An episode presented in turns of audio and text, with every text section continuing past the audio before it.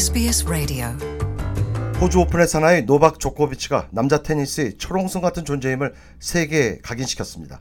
노박 조코비치는 29일 저녁 멜버른 로드레이버 아레나에서 거행된 호주 오픈 남자 단식 결승에서 세계 4위이며 자신보다 12살 어린 그리스의 스테파노스 치치파스를 2시간 56분 만에 3대 0으로 물리쳤습니다. 2021년 이후 2년 만에 호주 오픈 왕좌에 복귀한 조코비치는 호주 오픈에서만 통산 10차례 단식 우승의 기록을 남겼습니다. 이는 호주 오픈 남자 단식 최다 우승 기록이며 이번 대회 단식 우승 상금으로 297만 5천 달러도 챙겼습니다.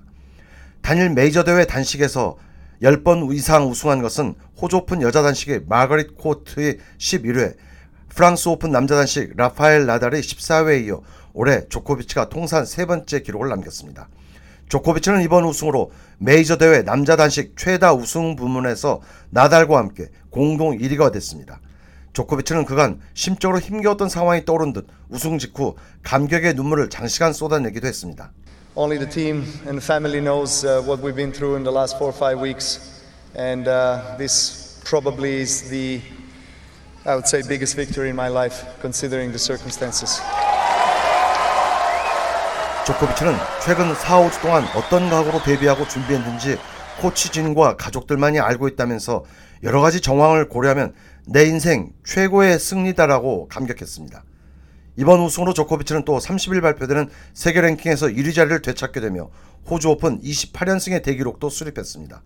또한 호주 오픈 결승 10회 진출에 10회 우승의 진기록도 남겼습니다.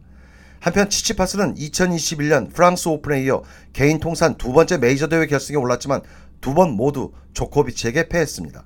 2021년 프랑스 오픈 결승에서는 치치파스가 먼저 1, 2세트를 따내고도 2대 3으로 역전패했습니다.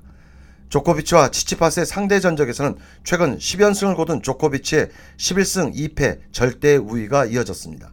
치치파스 역시 이날 이겼더라면 세계 랭킹 1위가 될 수 있었지만 패배로 30일 발표되는 랭킹에서 3위로 한 계단만 오르게 됐습니다. Want to hear more stories like this? Subscribe to our regular podcasts on iTunes.